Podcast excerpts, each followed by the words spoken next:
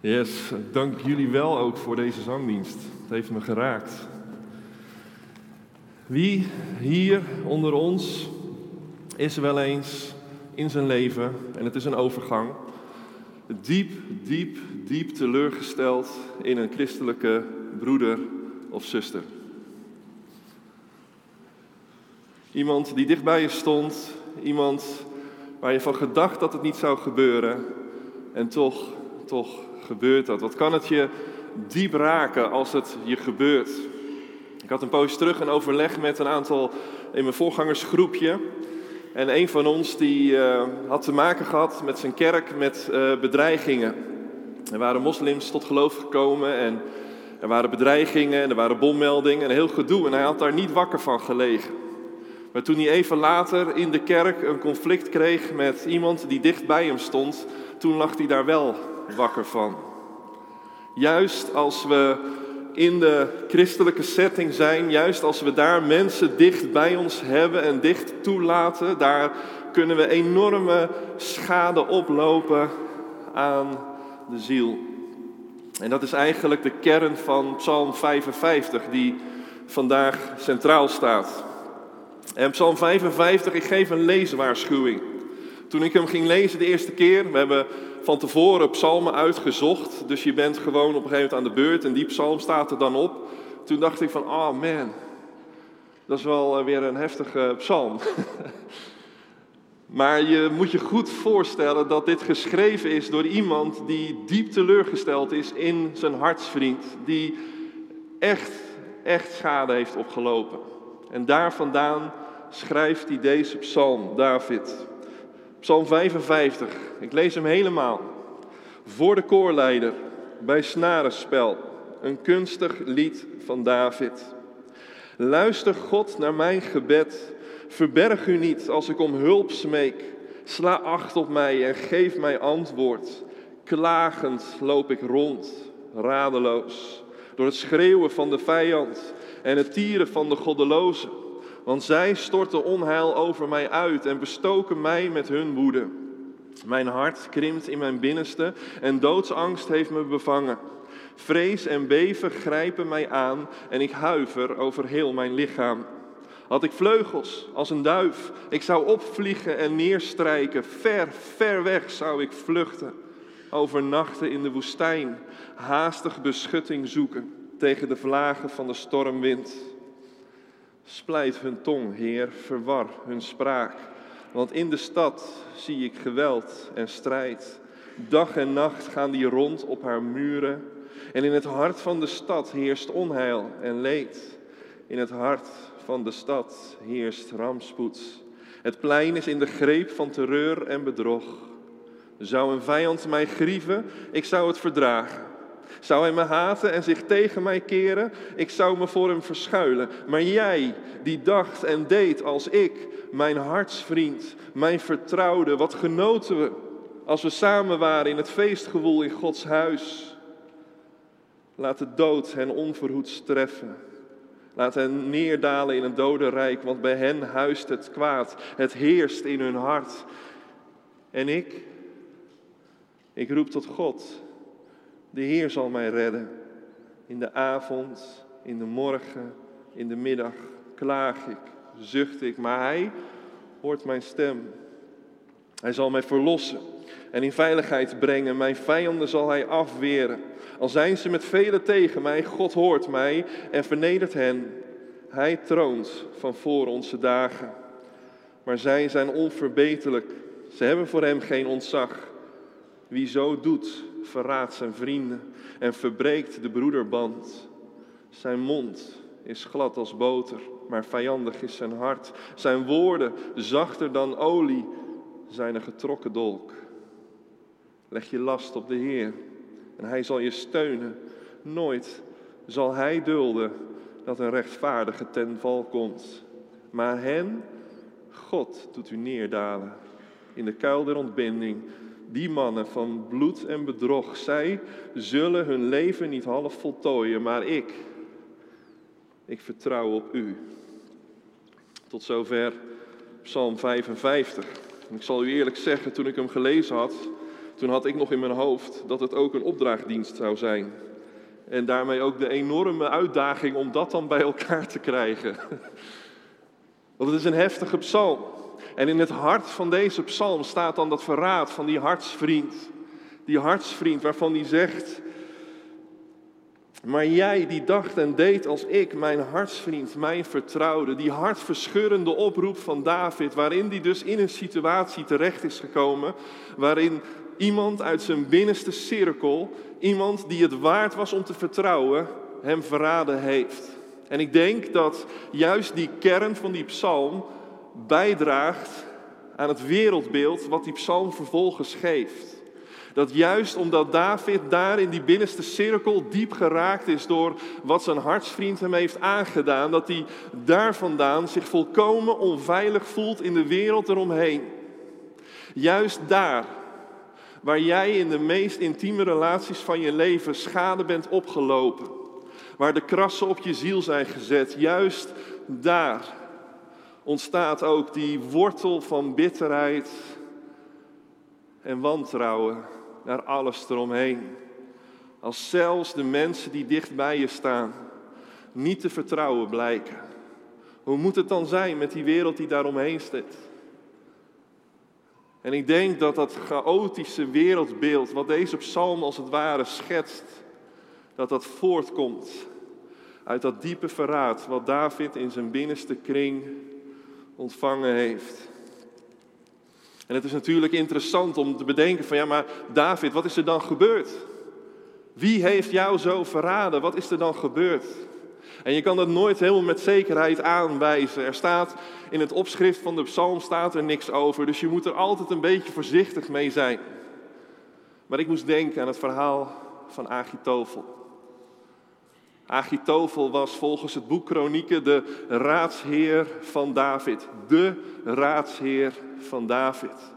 En Agitofel was niet zomaar een raadsheer. Hij was een briljante politieke strateeg. Over Agitofel werd gezegd dat zijn raad gelijk stond alsof God zelf sprak. Als Agitofel zijn mond opendeed, dan luisterde je. Agitofel had zo'n inzicht in de dingen en hij was de raadsman van David. En niet alleen was hij de raadsman van David, hij was ook de vader van Eliam. En Eliam is een van de dertig helden van David die aan het einde van het boek 2 Samuel genoemd worden. David die als het ware met Agitofel iemand om zich heen had die echt, echt te vertrouwen was en die belangrijk was voor de regering van koning David. Maar dan, als de zoon van David, Absalom, zijn staatsgreep pleegt en David moet vluchten richting de woestijn van Juda, dan is een van de eerste die overloopt, is Agitofel. En als David hoort dat Agitofel is overgelopen, dan lezen we dat David zegt, ach Heer, verijdel de plannen van Agitofel. David die op dat moment wist van als deze man over is naar de andere kant, dan hebben we een serieus probleem. En Agitofel die gaat vervolgens zijn raad geven aan Absalom. En wat hij zegt is verschrikkelijk. Het is efficiënt, maar verschrikkelijk.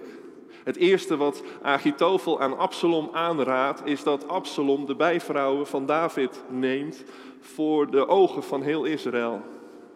Op het dak van het paleis is Agitofel zijn idee.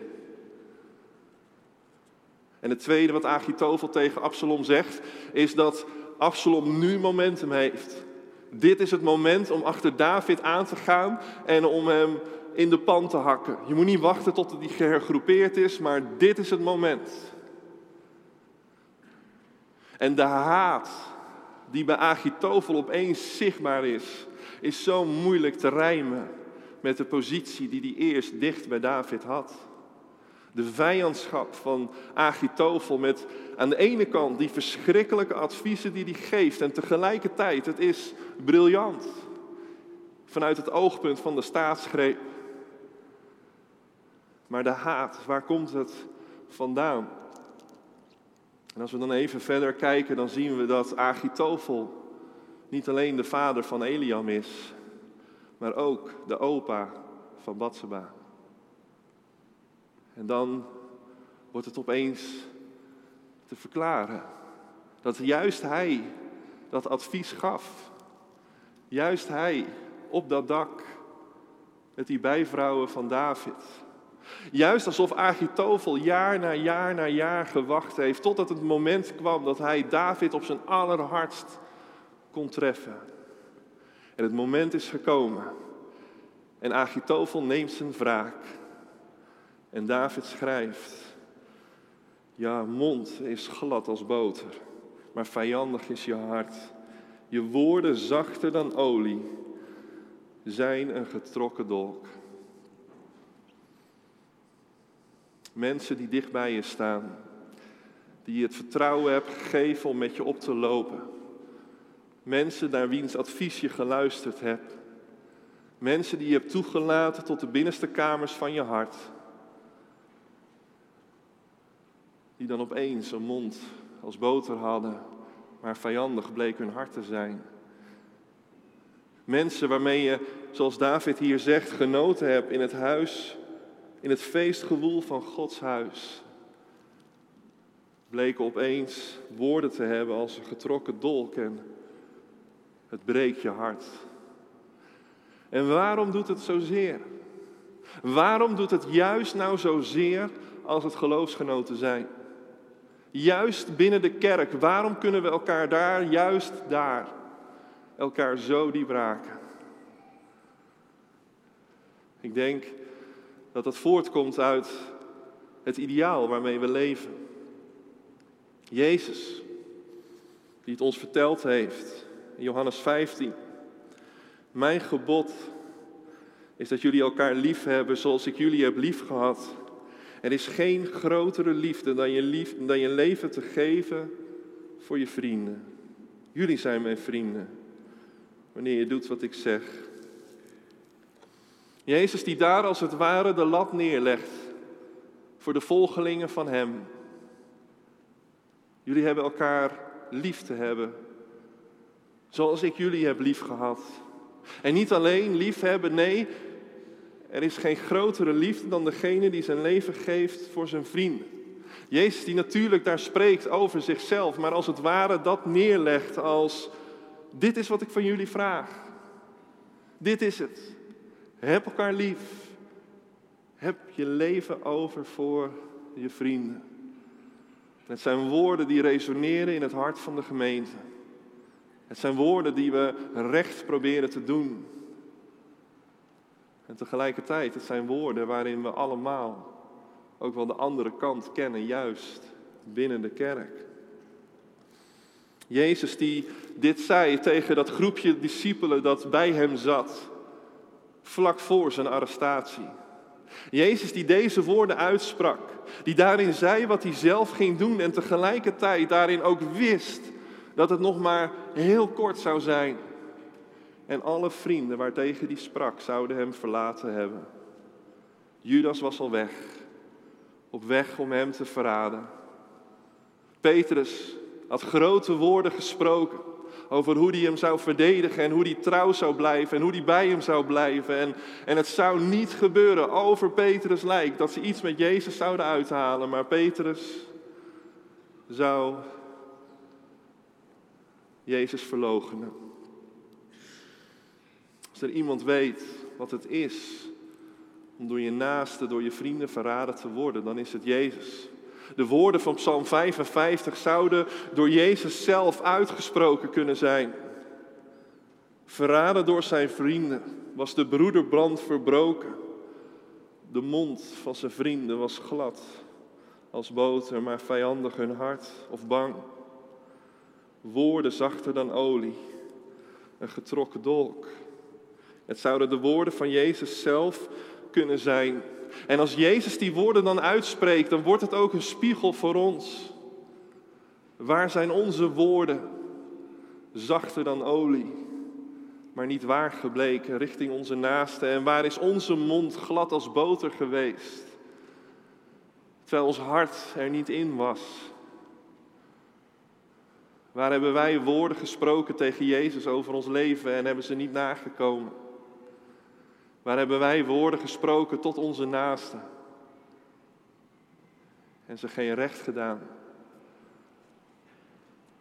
Psalm 55 spreekt tot ons en spreekt met ons. En hoe ga je ermee om? Wat doet David in zijn psalm?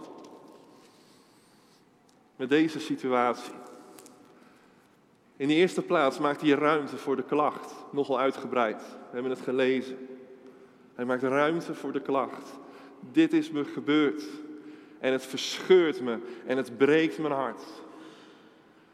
Hij maakt ruimte om het voor het aangezicht van God uit te spreken en zijn hart open te zetten en te zeggen van hier zit de kras.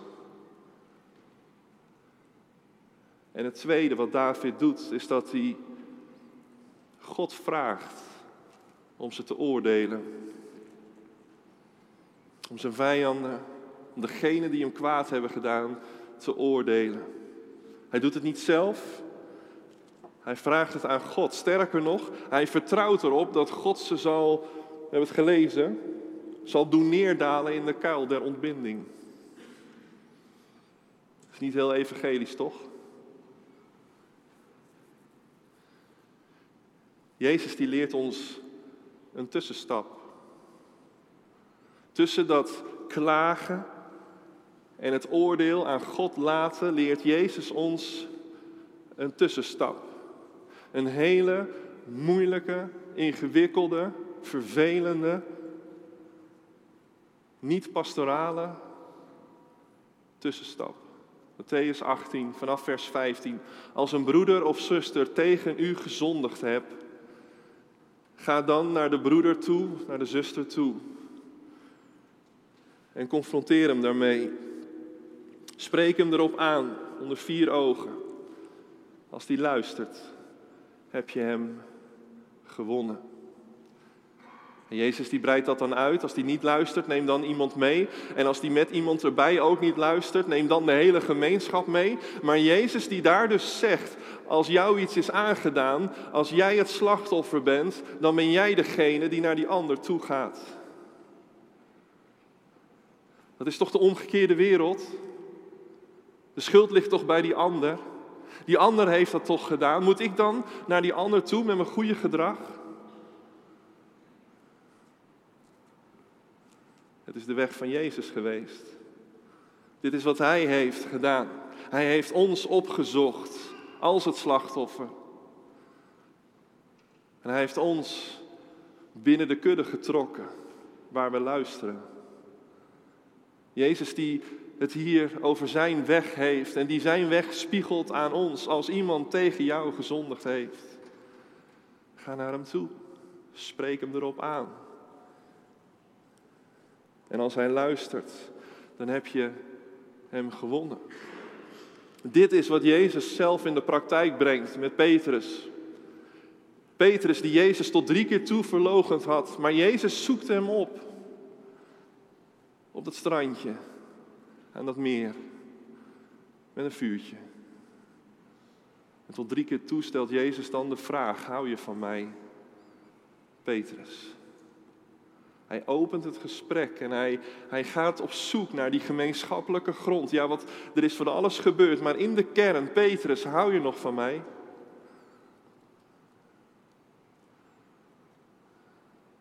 Ik vrees dat Jezus het meent. En ik weet vanuit de pastorale praktijk dat dit onvoorstelbaar ingewikkeld kan zijn.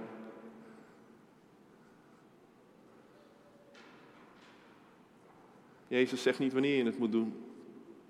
Ik geloof ook dat er tijden kunnen zijn waarin je het niet doet. Dat het te vers is. Dat je in de Psalm 55 zit. Heer, dit is er aan de hand en alsjeblieft het oordeel. Die tijden zijn er ook. Maar als we de kracht van God krijgen om de weg van Jezus te gaan, man, wat zou dat veel betekenen? En ook als de ander niet luistert, zegt Jezus, hou hem dan als de heiden en de tollenaars, zegt Jezus dan. Matthäus 18, vers 17. Dat is eigenlijk vanuit het Joodse denken de plaats van het oordeel. De heidenen en de tollenaars. Dan zegt Jezus, geef hem dan aan God. Onder dat oordeel. En het is een goede plaats. Het is de plaats waar Jezus voor gekomen is. Het is de categorie waar Jezus meerdere keren van zegt dat hij juist voor hen gekomen is. Juist waar de ander niet luistert, mogen we als het ware dat oordeel aan God teruggeven. En zeggen, Hij is van u. Ik ben de weg gegaan die u gevraagd hebt, maar Hij is van u. Dit is volgens mij wat Jezus doet aan het kruis, waarin hij zegt, Vader, vergeef het hun. Jezus die ook daar het oordeel bij God legt.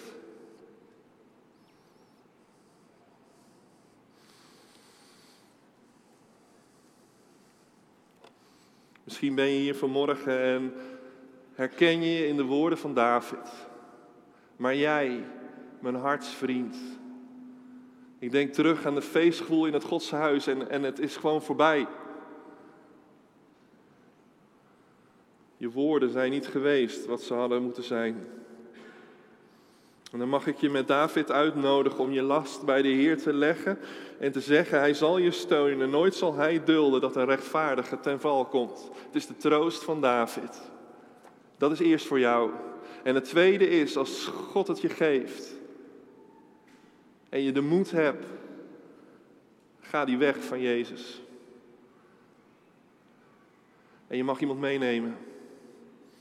En als je het niet kan, deel het met mensen om je heen.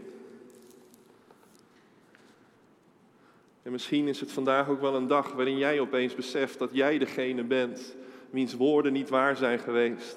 Naar God toe, naar je naaste toe.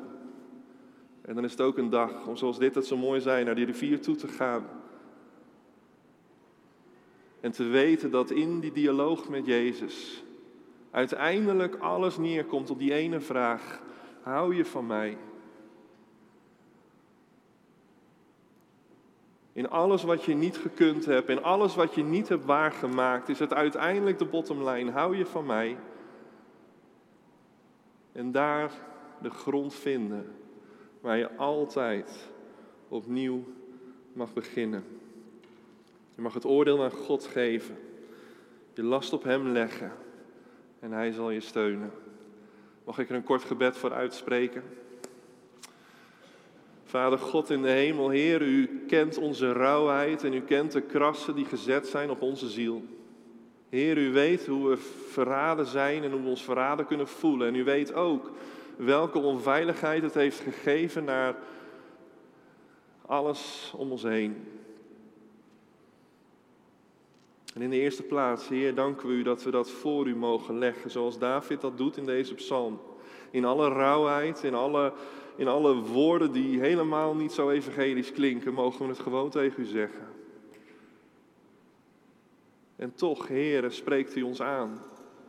En u roept ons om wegen te gaan die we ons misschien op dit moment helemaal niet kunnen voorstellen, maar die ons ook iets leren over de weg die u bent gegaan voor ons.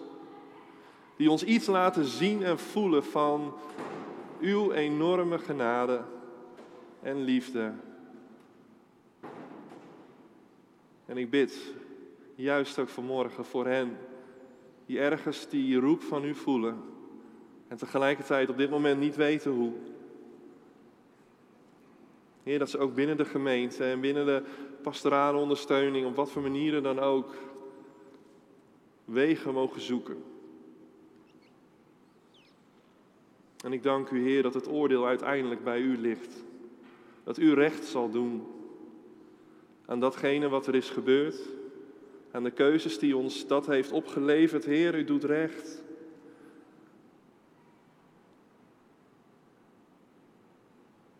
Vanuit een hart dat betrokken is op ons leven. Amen.